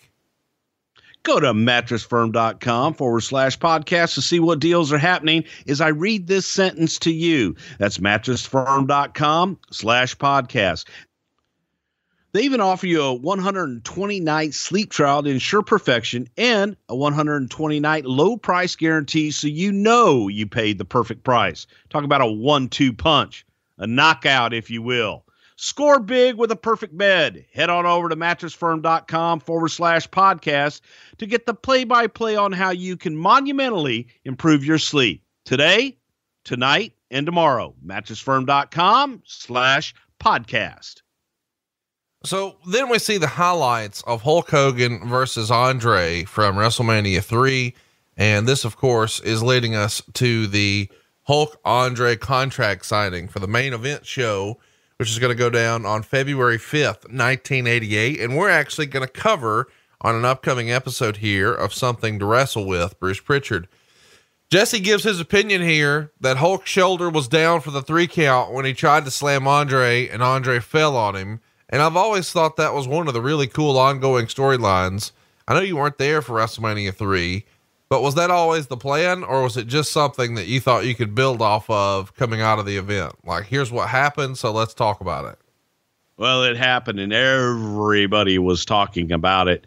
So why not jump all over it? And when Jesse was doing commentary at WrestleMania 3, I think Jesse called it as a three count because it was so damn close. And I think a lot of people, I mean, I remember watching it and thinking that, oh shit, they just switched the title. So it was hard to ignore. And Jesse had called it that night. And as a heel, why not point that out? It was good stuff. Well, it was good stuff. And, um, this contract signing is something that I've looked forward to for a while. We, we get lots of Hulk interviews, including one with Craig DeGeorge, where he responds to DiBiase wanting to buy the world title. Uh, what did Hulk say? Hell no. It was Vince. You said it. I'm like, Hulk said it, not Vince. I thought you had a Hulk. Little brother, hell no. Is that better? No. No, I can't Uh, do a good Hulk. It's kind of When you get there, it's hell no. kind of surprising in the day to see such a white meat baby face say hell, but uh, that's the response. Hell no. And then we get highlights of a response promo between DiBiase to George and Mr. Meat Sauce himself, Virgil. And then we see the uh, highlights from Saturday night's main event where Andre attacked Hulk from behind when Hulk was defending his world title against King Kong Bundy. The Andre headbutts from behind are maybe my favorite Andre move ever. he had to hold himself up by holding the head in front of him and coming back, and so that he didn't fall down, had to make contact with the head. And Vince liked it because he loved the visual of Andre's huge hands around someone's throat. And then we go to another set of highlights with DiBiase asking Andre if he'll deliver the world title to him. Andre says he will. Then we get to the contract signing, and it feels like Hulk Hogan may have borrowed his pants here from you. Is that right? Yeah, those are my nice little baby blues that I wore. They kept me kept my legs all nice and cozy and warm. They had to be cracking everybody up. Uh, Ted, Ted's laughing when Hulk gets in the ring. And of course, I'm sure he's laughing in storyline, but he may have also been laughing at these fucking pants. Uh, where do you think Hulk wears this uh, workout belt? Is this something he's sporting to the grocery store? Like if we saw the Hulkster down at Kroger, is he pushing a cart dressed like this? Absolutely. He went through airports like that. he did. This was that that okay. You're looking at Hulk's everyday wear. This is this is how he went through the airports. this is how he he went to the Piggly Wiggly. Uh, everywhere he went, this is exactly how he dressed. Sometimes, sometimes, but not very often. He may just wear a, a regular T-shirt, but not very often. Those arms had to come out. A regular T-shirt couldn't contain those pythons lots of great heel stuff here by Ted DiBiase. Andre's taking his time. Eventually, he signs, and Ted says, "Now that you've signed the contract, uh, Andre, put your stamp of approval on it." And Andre stands up, and Hulk quickly jumps up too. And then Ted tells him to put his official stamp of approval on it. And then Hulk goes after him, and Andre grabs him, slams his head into the table, turns it over on him. And is this maybe the first time you guys did a contract signing in the ring? This kind of became the norm for you guys and something you did a lot of over the years. But is this the first one? It was the first one, and it, and it was a big deal. And it's another thing that we learned is not to use a uh, a sturdy wooden table as well, because it hurt like hell. And Andre dumping the damn thing over on him, but it w- became kind of the go to when you needed a segment with two guys that were going to be working for the championship. Uh, let's have a contract signing in the ring. So it just kind of became the go-to, but it was a it was a stiff, ugly little table that we used in here. Nice solid wood furniture that gallery furniture would probably sell you. Was there any concerns about Andre's health at this point? Obviously, he's not in a great way. Um, but physically, is there any concern that he might not be able to perform much longer? Let's get as much of him as out of him as we can right now. Well, that, that has always been the idea that they wanted to get as much out of him as they could, uh, hoping that his back was going to hold up. But during this time, he was holding up fairly well and felt that he could get a couple of matches. He wasn't going to be going on the road every night and working but to use him as that attraction that he always should have been used as, there wasn't a whole lot of fear that he wouldn't be able to do that. So he was moving around okay at this point to get him through the next couple matches. Let's um let's skip the Royal Rumble match and we'll come back to it and let's instead talk about the last match that happens on the show, which is a two out of three falls match between the Islanders and the Young Stallions. The Islanders win in two straight falls and both falls go around seven minutes. And in the first fall, they pull the top rope down, so Paul Roma goes over and he injures his knee and is counted out. Uh, the second fall sees them jump on Jim Powers for a while, and then finally Roma's tagged in and they beat on his knee, and eventually Haku makes Roma submit to a half Boston Crab. What's the psychology behind putting this match on last? to make sure, first of all, to make sure that we got all of the Royal Rumble match on, and right. we didn't know how to really time it. It was all new to me, so I'm I'm trying to think. I'm trying to put it together, and I had been timing shows since the time I was 12, but it just was it was overwhelming, and and Dick wanted to to put it on next to last. There was always that philosophy especially with Dick because he programmed late night television. You get your best stuff out early in the show and you end you can end with not such an important thing at the end of the show because you're fighting sleep. Well, that that's the late night philosophy, and if you watch any late night programming, that's what they do. That's why they put the stars on first, on uh, Kimmel and Fallon and all that. That was a philosophy that that I kind of went with here, and when I was given the the order, and I was given the order by Vince, that's what we did here. And the idea was no matter how much time we had left at the end, that was how much time that the tag team match was going to have. Uh, was a match just designed. It should have been a one fall squash match with the Islanders and them, but they had a little bit more time, and we we got it knocked out. but we didn't know like unfortunately didn't really know until we got there how much time they were going to have for that last match. Well, and we didn't know because we were going to be doing the Royal Rumble, and who knows how long that's going to take. And we're going to encourage you to fire up your WWE network right now and find that match. And we're going to actually give you some alternate commentary and just, uh, reminisce a little bit down memory lane. So if you haven't already, fire up your WWE network, pull up the 1988 Royal Rumble, and uh, we're going to give you a time cue to press play. And next week, we want to go ahead and tell you we're going to be covering the main event with Hulk Hogan and Andre the Giant, the NBC primetime special. Don't you dare miss that. It's got one of the best angles in the history of professional wrestling. And that's what we've got in store for you on Friday, February 2nd. And let's go ahead and give everybody the poll topics right now for February 9th. You'll be able to vote on Twitter. That's right. We're bringing the polls back to Twitter. So go vote right now at Prichard Show. And you've got four different topics to vote for. Uh, Bruce, are you ready for me to run through these topics? Go run through them, Daddy. Poll topic number one, and this is for February 9th. Brock Lesnar is poll topic number one. Arguably the best rookie year in the history of the business. What might we talk about if Brock Lesnar wins the poll? We're going to talk about the question that Vince McMahon asked him the first time that Vince met Brock and Brock's answer that made Vince go, he's going to be a star. And uh, that first year, and also we'll get into the WrestleMania, I believe it was WrestleMania 18 in Seattle, that match where he damn near broke his neck with Kurt Angle. And uh, can't forget his last match in the WWF or WWE for that run against Goldberg in Madison Square Garden. Ugh. Ugh is right. And Goldberg in the WWE is poll topic number two. He's uh, maybe the biggest superstar in WCW when they are on top. And now he comes to the World Wrestling Federation.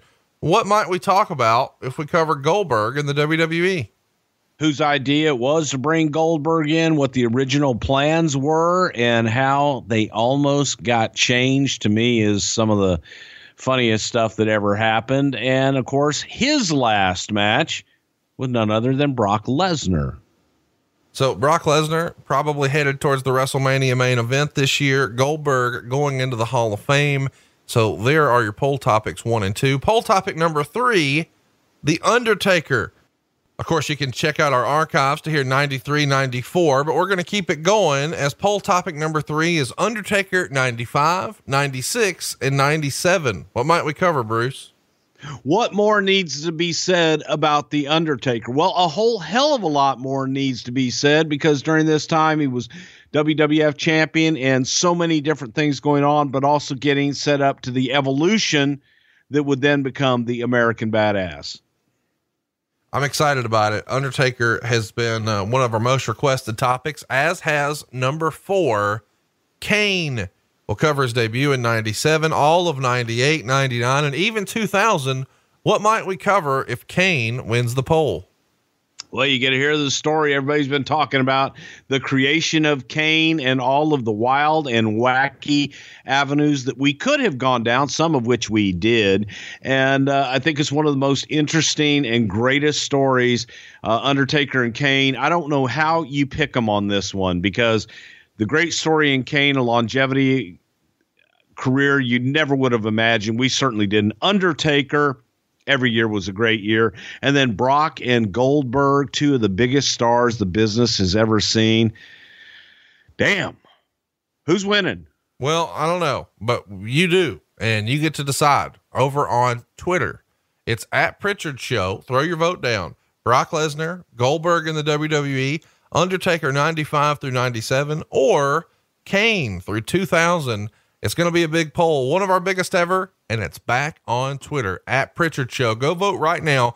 And the winner we're going to cover on February 9th.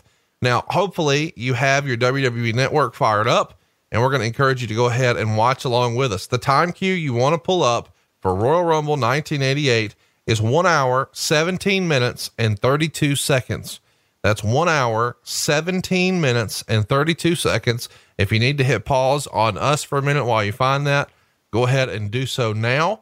And uh, that'll give you a minute to figure this out. We would encourage you to press mute on your network as well. And Bruce and I are going to try to make you laugh. He's going to do some fun impressions for you, and we're going to try to be over the top and jazz up this original 1988 Royal Rumble. Bruce, are you ready? I am ready. Give us a countdown and tell us when to press play. And again, your time cue is one hour, 17 minutes, and 32 seconds. Okay, I'm going to say three, two, one, play. And when I say play, hit your button. Here we go. In three, two, one, play. And we're opening with a wide shot here. Who would have set the cameras up? Uh, who was handling all of that from for you guys back in those days? Nelson Sweglar and Kerwin Silfies. Nelson Sweglar was the production manager, and Kerwin Silfies was the top notch director who would have gone and set up the camera angles for all of these shows and what have you. I know it's a little thing, but I sure do love when Howard Finkel was the um, the ring announcer and he's using the long cord with a cable. I mean, the, the long microphone with a cable, not the wireless deal. I don't know why, but it makes it nostalgic for me. This contest, the very first inaugural Royal Rumble. The rules of this contest are as follows. Two men start, and every two minutes thereafter, another competitor will enter the Royal Rumble. The match will continue until only one man remains. The only way to win this match is to throw your opponent over the top rope. Ladies and gentlemen, Bret the Hitman Hart. Well, it's sort of fun to uh, look at Bret's early gear here. All pink and black, but no hearts, none of the other stuff that he would do later.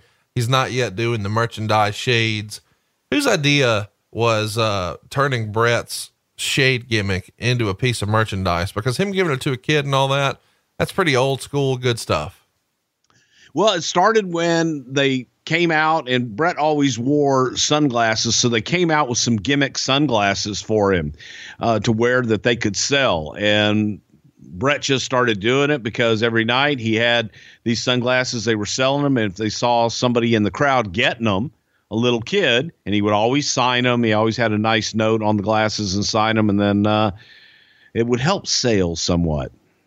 Yeah, no doubt about it. And we're starting off with uh, two guys that Vince, according to the rumor and innuendo, had a lot of confidence in with Tito Santana and Bret Hart. There's lots of talk that over the years there was discussion that one of these guys was going to be sort of the next top guy.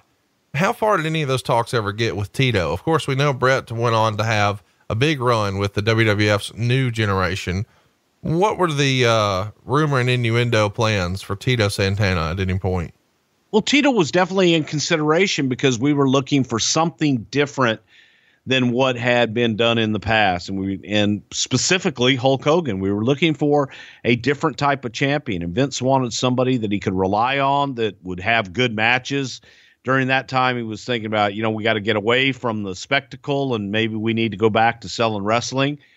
And felt that Tito would deliver every night. Plus, you add the fact that Tito being Hispanic that was going to open up a new market as well for him, and he felt that was a plus for Tito. I'm pretty excited uh, that we're finally getting to cover this because I think everybody regard everybody my age thinks of the Royal Rumble as really like the number two show. And I know you would say that it's SummerSlam, and most people uh, within the company have all said it was SummerSlam. But for me, Royal Rumble was appointment television, man, because you guys pitched it to where anybody had a chance to win. Was there ever any consideration to there being like an upset and there being, you know, somebody who you never imagined being the guy, being the guy? Almost every year, almost every year, there would be some kind of a suggestion of, of who the hell could win, and wouldn't it be crazy if, you know, so and so won? And for example, you know, the natural Butch Reed this son of a bitch was over in Florida. Let me tell you right now. oh, you got to be listening to our shows in the archives to get why that's so funny. Butch Reed is uh, a guy who would go on to team up with Ron Simmons in the NWA and WCW as Doom. But here, there was a lot of talk that maybe he was going to be a guy figured in for an intercontinental title run, but then he missed a shot and everything sort of changed, right? Yeah, and Butch kind of could be one of those guys that could cop an attitude and hold on to it for a long time. So Butch could be somewhat difficult at times. I loved him to death because I had known him for so long and I had become accustomed to the mood swings. So for me, it was just another day with Butch. the uh, crowd here looks a lot different than the crowd these days. There's no signs and uh, there's there's not tons of t-shirts in the crowd. When did but you you do see like the foam fingers and the WWF hats. When did the merchandising really start to take over for the company? Well, God, it you know during this time it was red hot too, but it was just a different time man, when Steve Austin, Stone Cold Steve Austin, and Austin 316 exploded, the NWO also helped that as well. Everybody wanted to wear their colors, if you will. During this time, it was more of, of geared towards kids. And, uh, you, you know, you can see here we missed the countdown on Neidhart's entrance here. So we, we wanted to have a countdown every, at least the last 10 seconds but everybody's looking back because they see Neidhart coming out, but they didn't get a countdown with it. And this was a learning curve. Our first Royal Rumble where you kind of go, oh shit, well, forgot that one. Let's hope we don't do it again. It's sort of uh, interesting too that it feels like a lot of these early Rumbles were a lot like the early uh, War Games, where you just knew the heels were always going to get the advantage, right? The heels always win the t- the coin toss in the War Games and it always becomes a two on one heels and baby faces. And that's sort of what we're setting ourselves up for here, where it is every man for himself, but the heels naturally get an opportunity to gang up on the baby face. And here it's poor Tito Santana. Look at him. Look at look at him. Bret Hart going to work now on the midsection of Tito Santana. Oh my, what a look at that. Look at that, Jesse. It just made sense. And you had all these heels out there, and you got one baby face who gets to fight from underneath, and it's a legal triple team. And when you're laying out the Rumble, you want to look for all those instances that you can get some strange combinations and put your baby face in jeopardy. Got the clock back up, as you see, and that helps definitely because the people in the arena now know, oh my God, somebody's coming, and people at home can count down and are ready to see who's next. Ah, Jake the Snake! Jake the Snake coming down! Things are gonna change now! Oh my! Look at him move! Ah, ah, and out goes Butch Reed! The natural is eliminated by the Snake Man! Oh yeah! So those are good times. Fun little note in history then. Your first ever Royal Rumble, Butch Reed is the first person eliminated. Jimmy Hart going nuts here and I've always found it funny that uh, he he. I feels like Jimmy and Bobby are like two of the hardest working dudes on the roster in this era because they've got so many guys that they're out here with. D- did they get paid per night or based on a match? Or if they had five matches, did they get paid more than if they had two? They got, let me put it this way. They got paid better than they would have if they only had one match, if right. they had several and they would, they would get they would get good money. Jimmy Hart was, oh my God. Not only was he out with every match, he had a different outfit for every single wrestler that he managed. Right. And he had such commitment that he would do that and he would carry around two, three bags at a time, checking them in a time when most guys were just carrying around one and being stinky and didn't really care what they looked like wearing the same trunks every night. Jimmy Hart showed commitment. It's worth mentioning too that a lot of this is happening before bags have wheels, which yeah. feels like, you know, it shouldn't even be a sentence. But these days, you know, you've got spinner hard side cases. That was not the case, man. Guys were carrying stuff with duffels. And this never gets uh, comfortable for me. It's always uh, weird to see Harley Race in a WWF ring. And I know that he was there and, and had a good run, but I've always just associated him with the NWA. So even though I know he's he's coming out, it's still weird to see Harley in a WWF ring for me.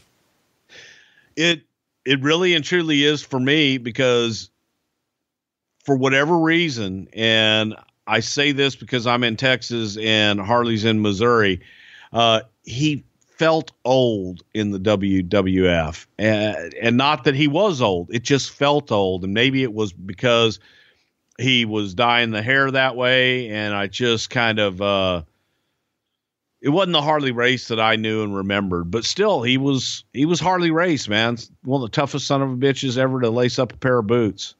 You know what's great too is is I agree. You know, it feels and and looks old uh, for him to be here.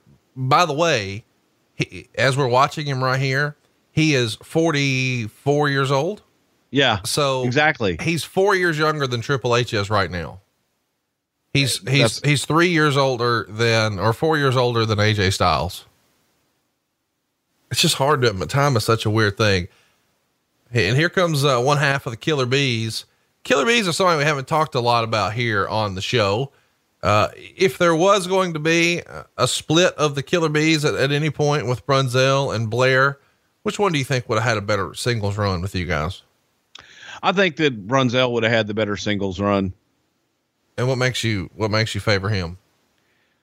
I don't know. I just because Jim just kind of had that that attitude that people could have really gotten behind as a baby face. I and that's probably the next question. I think that Brunzell would have been the baby face and that Blair would have been the heel because Brian is the natural heel. And uh Jim Brunzell is just natural baby face. But I just saw a lot more Brunzell uh, in singles competition even though he was known as a tag team guy, I think that he would have excelled in that realm. Look at him now. Jake the Snake. Tito Santana going to work now on the hitman Bret Hart. Oh my, what a maneuver. He's hitting him with a fist, McMahon. Did um did the guys have a conversation about? I mean, obviously they know when they're going out and who's coming in and all that. And you, you've told us before how a match like this is booked. I don't know that you really broke it down as much here, but they're all given time cues based on you go out after this guy comes in type deal, right? Correct. That's that's how they knew when the next guy was going out. It's when this guy comes in, uh, and if you wanted the elimination to be right before the next entry, then you go, okay, this guy comes in, you got two minutes to get so and so out. So that was their cues, and plus we had referees down there. If they got lost, the referees all knew the order and what needed to happen. But the easiest way and the only way that we really had to communicate with them was the next guy going out into the match. It's been uh, interesting to s- go back and watch this because you see how small wrestling really is sometimes. You've got Jim the Anvil Neidhart, who's married into Bret Hart's family. And on the other side of the ring, you've got Jake the Snake Roberts in there with Sam Houston.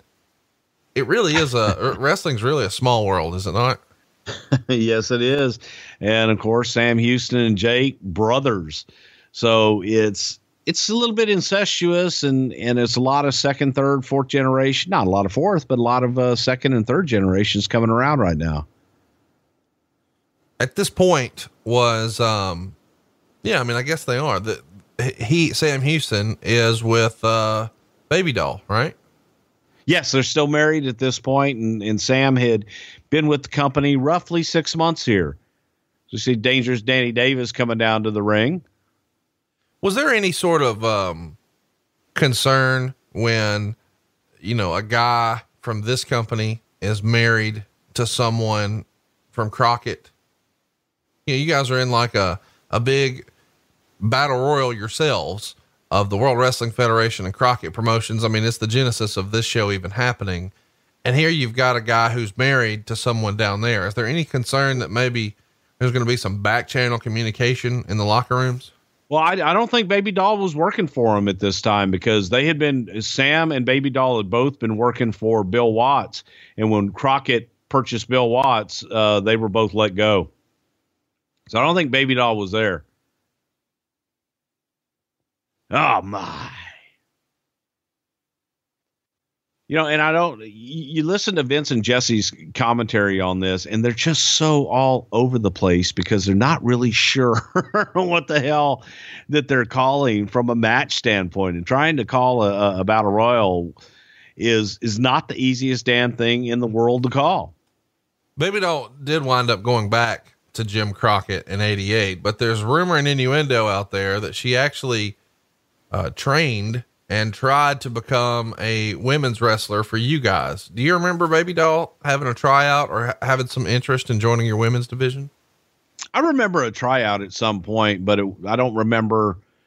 It didn't go on any further than that. Boris Zhukov is a guy we have not talked about a lot on the show, and he just slides into the ring here. Any good Boris stories you could tell us? Oh, Big Jim Nelson. You know, Boris was a product of the Jim Crockett promotion, and he was somebody that had been down there working with Sergeant Slaughter as Private Nelson. And Private Nelson, Don Kernoodle, and all those guys. Jim was a hell of a hell of an amateur and a hell of a good guy. Had the head the size of a Carl DeMarco. His head is absolutely gigantic. But when we were looking for a Russian, figured shave his head, he'd make a perfect Russian. But you couldn't ask for just a like a sweetheart of a guy. You know, like Cassio's just one of those really, really nice guys. That's what Jim Nelson was, old Boris Zhukov. Wonderful, wonderful guy. So I don't think he had an enemy. when you were talking about, um, you know, the way these are booked and that, you know, you come in when this guy goes out and blah, blah, blah. Was there any sort of discussion th- during the day about, Hey, here's a spot where we could tease over in the corner and I could do this move with you.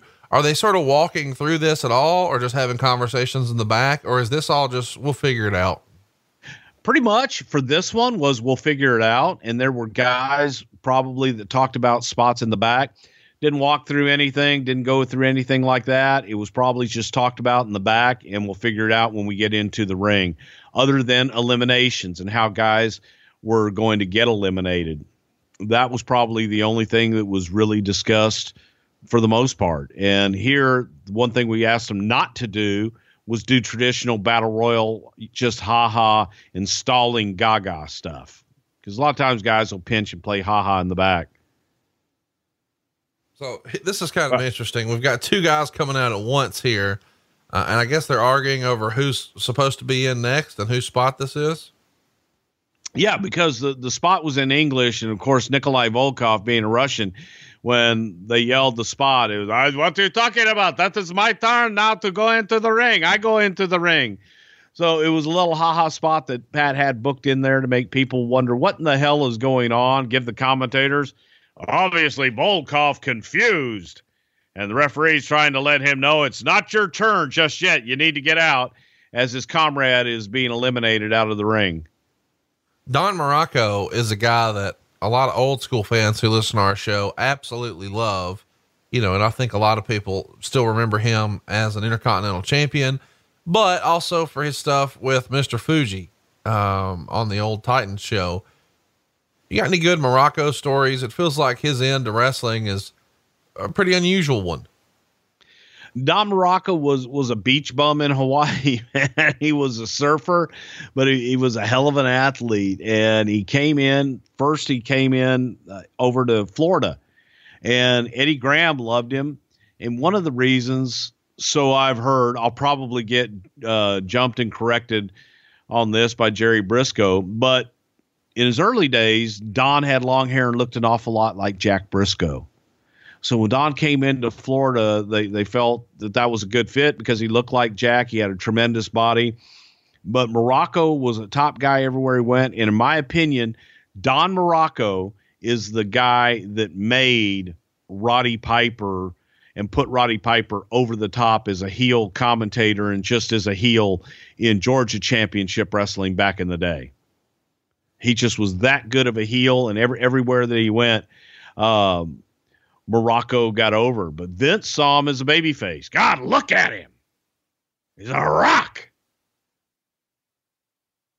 Uh, Nikolai Volkov in the ring now, and you do a fantastic. Oh, look at the bump that Harley took. Ass over tea kettle is what you old timers like to call that, right? Exactly. Beautiful bump by the king. I'll just dump me over. I'll move. You have a, a phenomenal uh, version of Nikolai Volkov singing. Would you like to share that with everyone? Oh, let, it does it the at your face. It's the change. Eat my crotch at your face. Eat my crotch. Never gets old. Uh, Jake the Snake is uh, on camera here, and we see those boots that are just iconic. Do you know where Jake had those boots made? Uh, snake boots are us. There you go. It feels like Jake was also famous for having pretty visible lifts in his boots. How big of a deal were lifts in wrestling? You know, it, what always got me more than anything was the guys that wore the lifts that didn't need the lifts. Like Jake the Snake Roberts. Jake the Snake Roberts is huge, man. He's a big, tall guy, but yet he's got 42 inch lifts on there.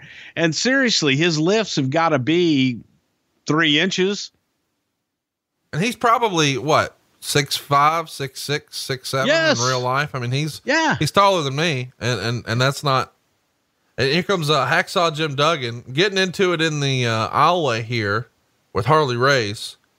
We haven't spent a lot of time talking about Hacksaw, but he comes into the company uh, as a big player for Watts and a big burly brawler, and he of course is going to go on to win this match, and feels like they could be sort of priming him for a run as a top guy.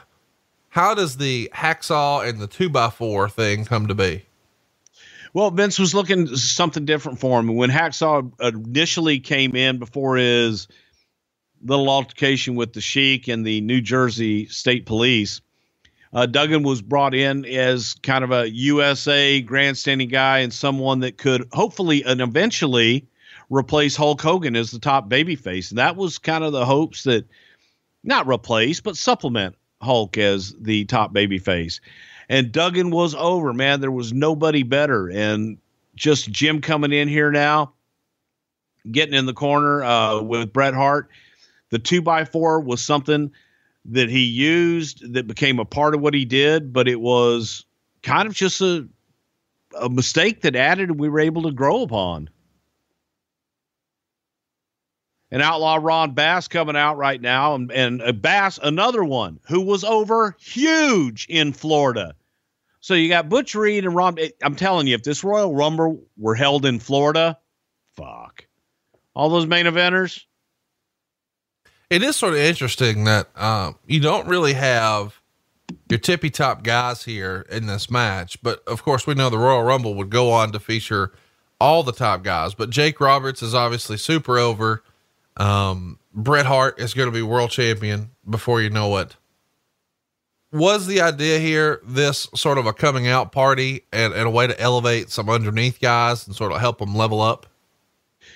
this was this was let's see how this match does is what this was exactly and put guys that are on the card that we can get in there have it be interesting get duggan over in a strong way but you notice you know bret has been in there since the very first and Yep. we kept the workers in there for a long time that could go and do different spots with people. But uh it was a hodgepodge. It was really a battle royal with different rules. Have you heard uh, a friend of the show, Luke Gallows, describe a battle royal like this? i have not. Help me out. He he calls it exchanging forearms with the good brothers, because you know, in a battle royal, if you're doing commentary on a lot of them, it's forearm, forearm, forearm, forearm.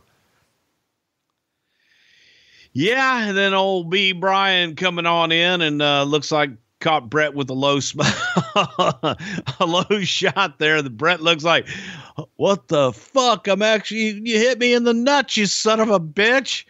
And Bret down for the count, kind of selling in the corner, and you can tell immediately because nobody's going near him that okay, Bret's hurt.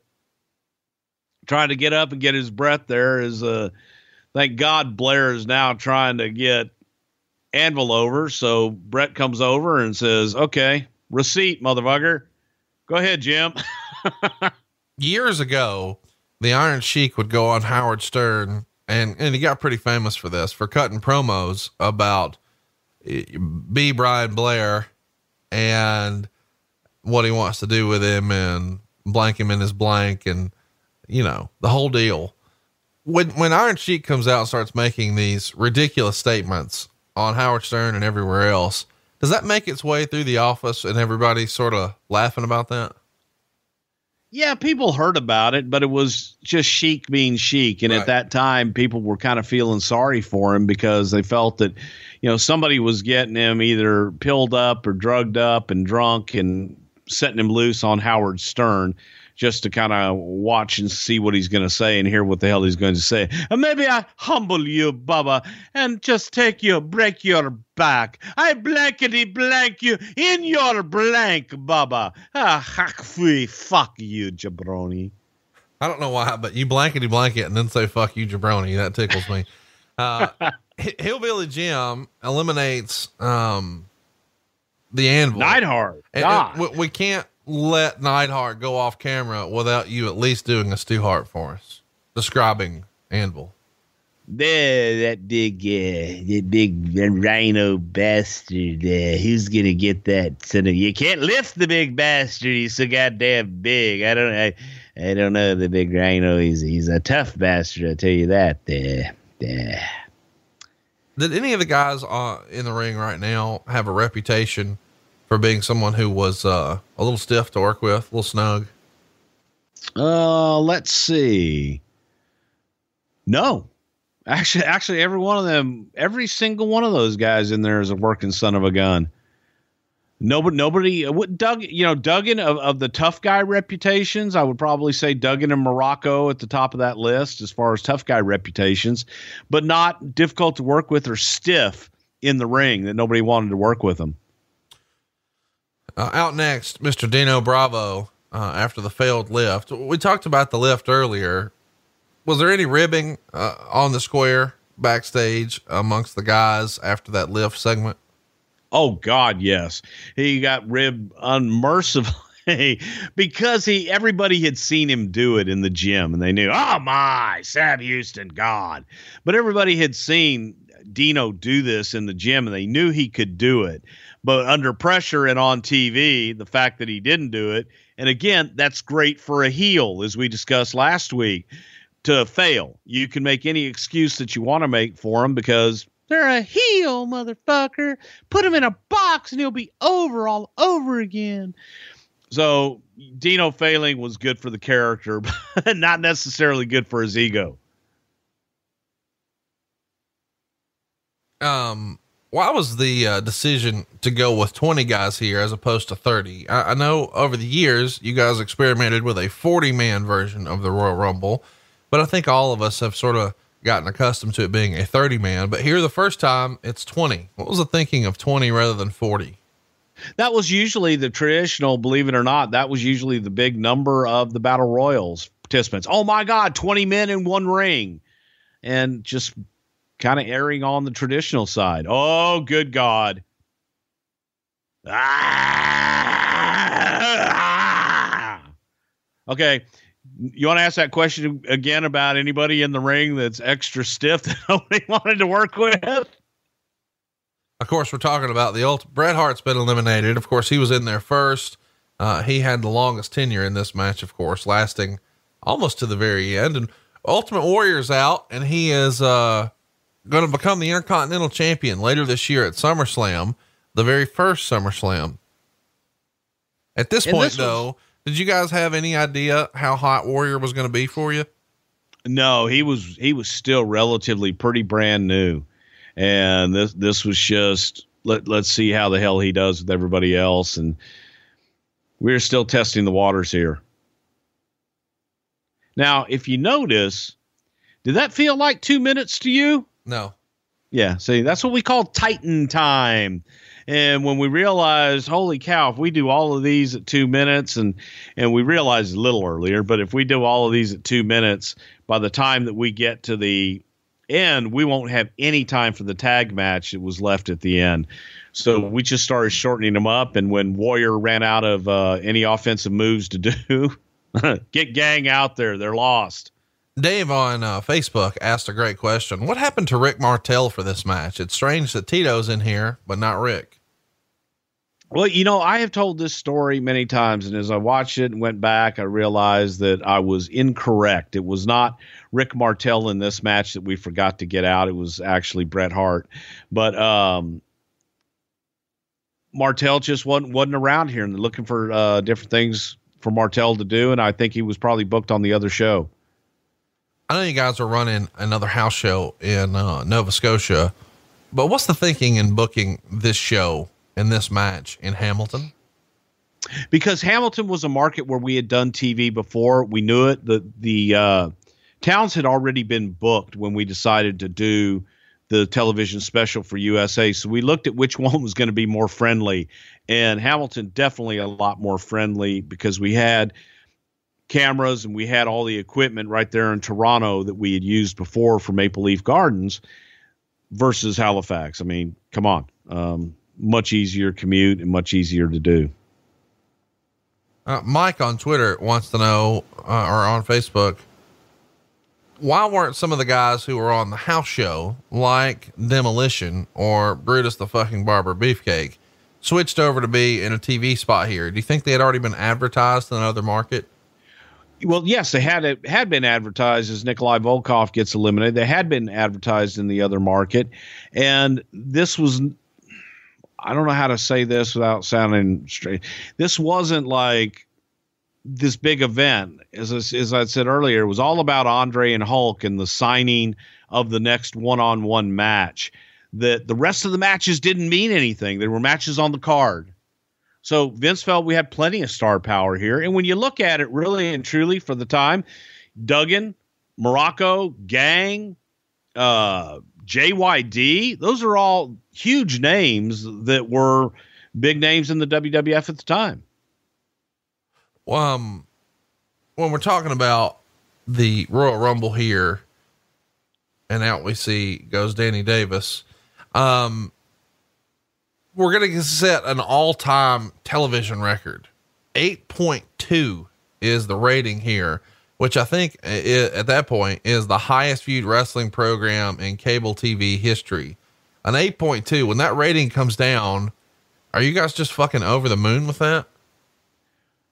I was, because oh, oh, I could say I, that was during time I was doing all the cable programming, and I could hold my hands up in the air and go, "Oh, I set a record! I set a record!" Um, you know, it was it was a Sunday night. It was it was what it was, and it was record that held for a long time. So I was very proud of that. To Vince, rating ratings weren't that big of a deal to them. Well, I mean, it had to be to Dick Ebersol, right? I mean, when that rating comes down, it's high fives around USA, right? Yeah, they were probably they were happier than we were. Like I said, Vince ratings weren't that big of a deal. It was cable TV. It was like, okay, great. Then they'll be happy when we renegotiate, keep us on the air because we are bringing them ratings. But all of our shows, primetime, all of our shows were rating successes on USA and the highest thing on the network. So this was just another one. Was there ever any consideration to someone besides Hacksaw Jim Duggan winning this? And if so, what were those names? Uh, there's one in the ring right there, uh, Muraco and Jake the Snake both to win the thing. But Duggan was probably the biggest star that needed that boost and needed to get up to that next level. So Jim was pretty much once it was decided on, it was going to be Jim. But uh, Muraco and Jake the Snake were both considered for it. I know this is live, but how many seconds delay is it here for the company? Is there a seven second delay? I think it was uh, either a seven or a 12 second delay. So there was a delay, though. Yes. So when you guys are sort of in the gorilla position backstage, we're counter programming the Crockett pay per view bunkhouse. What uh, is there a monitor where you guys are seeing what's going on on that one? Oh hell no. Okay. No, we that that was a pay per view, and we didn't. We just were taking care of our business, and I don't think that we were sophisticated enough in 1988 to be able to get a. I don't know. Did they even have DirecTV in 1988? No, because that's how they do it now. So they, yeah, I don't even think that they were uh, able to get it in the building. Oh my, Duggan down. Being double teamed by the one man gang and the world's strongest man, Dino Bravo, who couldn't lift the 715 pounds. You know, and Gang here, man, Gang wa- was another one who was a top guy and, you know, would later on go on to become the Alabama Dream. But, uh, man, he was he was big shit, and we were looking for big things. I thought Gang could have headlined WrestleMania with Hulk at the day. I mean, you know, I know a lot of people are going to hear you say that and be like, "Eh," but King Kong Bundy did it. So Yeah, and and to me, Gang Gang was better worker than Bundy for Yeah. a big man. Man, he was he was tremendous. He could move, had that big nasty look, and he made some decent money with Hulk back in the day. But I felt that he could have had a much bigger and better run with Hogan. I greatly preferred the one man gang over Akeem the African Dream. But without Akeem the African Dream, you know, I might not be here, right? This is true. Are you uh, going to wear the the dashiki when you get married? No. Okay. Just curious. I mean, it would be a nice little good look for you. As his gang just kind of leans on Duggan here, and Duggan's blown sky high. he, got, he got in. He got in this damn thing earlier in the evening, and was thinking, "God, get over the top! Thank you, gang. Oh, oh, I win. The winner, Sergeant Duggan." So there you go. Hacksaw Jim Duggan is your winner of the 1988 Royal Rumble. And uh, it's the 30 year anniversary, man. We're going all the way back to the beginning, and we hope that you are looking forward to seeing us tomorrow night, right before the Royal Rumble. Don't you dare miss it. Uh, we're going to be in Philadelphia at the old ECW Arena, the corner of Swanson and Ritner. And Jake the Snake Roberts, who was just in this very first Royal Rumble, he's going to be there doing his one man show as well. And where can you pick up tickets, Bruce? at pronounspal.com is a place to get them. And we'll see all you guys at the old ECW arena. N32. Oh my gosh, will you stop? Come on, Jesse. What are you talking about? I had a great time going back and reliving this first Royal Rumble, and it's got me in the mood for this year. We never talk about current wrestling, but I want to pick from you. Do you have a pick for this year's Royal Rumble winner? I want Roman Reigns to win No, I was hoping I do. that. because it's in Philadelphia. He is the guy. And I think it would be great if he won it again in Philly. I think the crowd would agree with you. It will be something that people are talking about. Uh, so there you go. Go ahead and vote in our poll. Don't forget, next week, as we're still watching this, we're seeing the signing between Hulk Hogan and Andre the Giant. They're signing a match to go down on NBC, the main event of February 1988. Spectacular. And we're going to be bringing it to you next week on the 2nd. So Friday the 2nd is the main event. And we're going to go ahead and give you an opportunity to hear all the behind the scenes goings on. And we might even do part of it as a little bit of a watch along. And we see Hulkster about to do some posing here because Hulkster must pose, right? Well, hell yeah. Get him out there. He's got to pose with uh, little Craig Minervini. But uh, yeah, Hulkster's got to pose, man. You can't end a show without Hulk posing. John brings his skewed sense of humor. Jeff brings tips to cut strokes off your next round. Together, it's those weekend golf guys. They'll pay a lot of money to PXG and Titleist and Callaway and on and on and on, right? How many yards do you think you're going to pick up with that extra driver? I think I can get an extra 5 to 10. What if I give you 15 to 20? you pay me more. Jeff Smith teaches on the sliding scale. Those weekend golf guys, the podcast, part of the Bleav Network. Just search B L E A V on YouTube or wherever you listen.